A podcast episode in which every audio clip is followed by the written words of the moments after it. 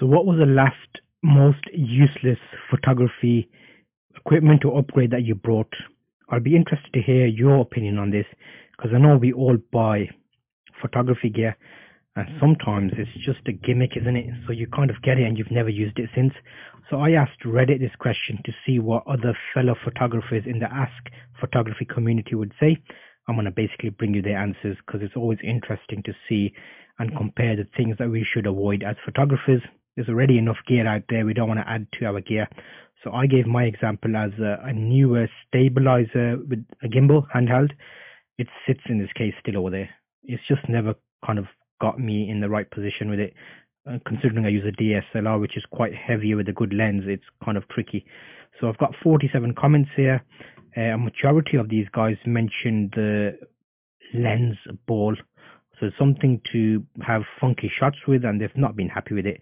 I can see a few people mentioning it here that actually in the afternoon light it causes it acts like a magnifying glass, so it kind of burns, and you want to avoid that at all costs. Um, there's another couple of comments here about ultra wide filter sets, macro flashes, time lapse tools, gimbals, and so on. So some of those might be useful if you know what you're doing with them, but most occasions it kind of needs a bit too much setting up and most people give up with them. But if that's where your focus is, persist with it and you will actually come to a situation where they'll be handy. Um, okay, we've got a few other ones here and I bought a gummed up Agfa Isolette 2 for 40 in Australia, thinking I'd clean it up. I took three screws out and found the screwdriver. Um, I was using was about too big and couldn't get the next screw, so stopped never. I'd ordered a smaller set, so it sits in the drawer with the screws tapped to taped to the lid of my university degrees tube. So there's those little projects that we kind of never get around to completing. I suppose it sounds like.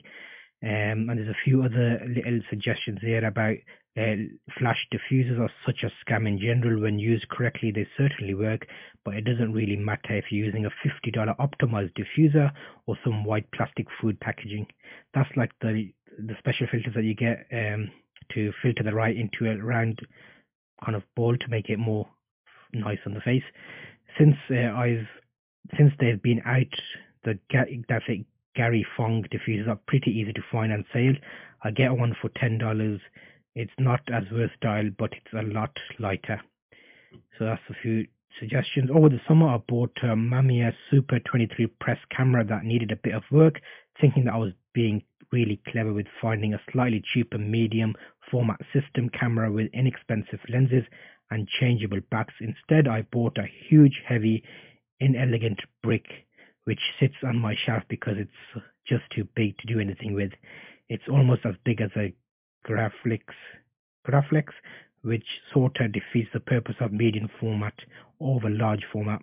I'm now trying to sell this piece to get something a little more portable and stylish. It makes good wall, wall deco. I bought a big square ND filter and was too cheap to buy the $200 filter holder, so I designed and 3D printed one. Oh wow, yeah, 3D print is a whole new situation now. You can do a lot of uh, hacks with that and actually get something a bit more interesting. It was great, but as I was testing the draft, I slipped and broke the $150 filter in half, so that sucks. Uh, two Nikon tele converters, yes, that's something good to have on the list actually, just not happy with the sharpness.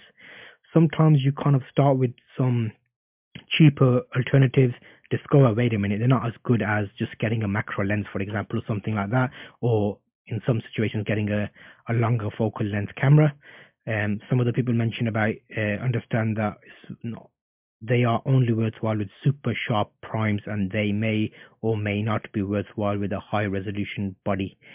Same here. A lot of people have mentioned the third party 1.6 makes the viewfinder too dim on my long lenses. Um, so that's converters, teleconverters extending your range. Um, I had a Canon one on my 70 to 200 and that performed alright. It made the 2.8 into a f4 but I got that extra distance. I did a few cricket shots with that I remember. Um, going medium format, digital, if so why? According to my wife it was a 5D Mark IV.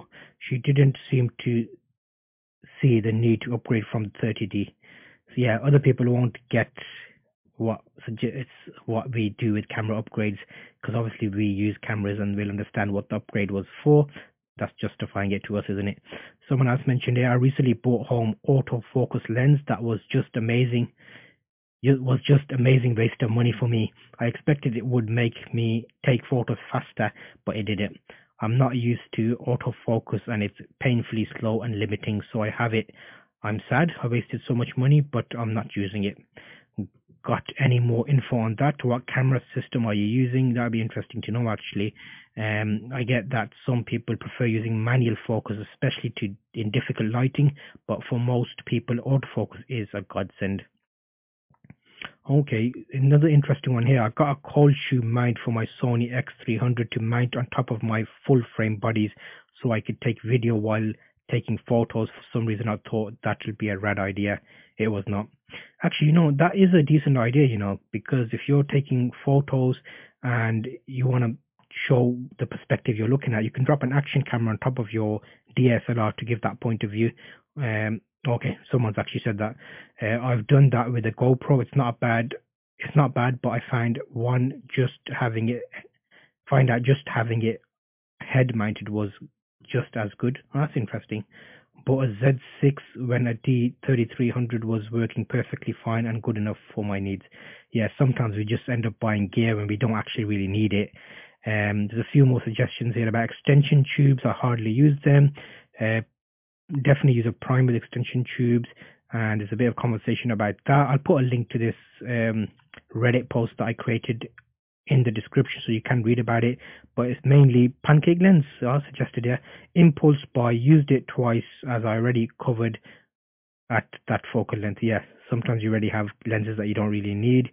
Uh, someone suggested here that they bought a.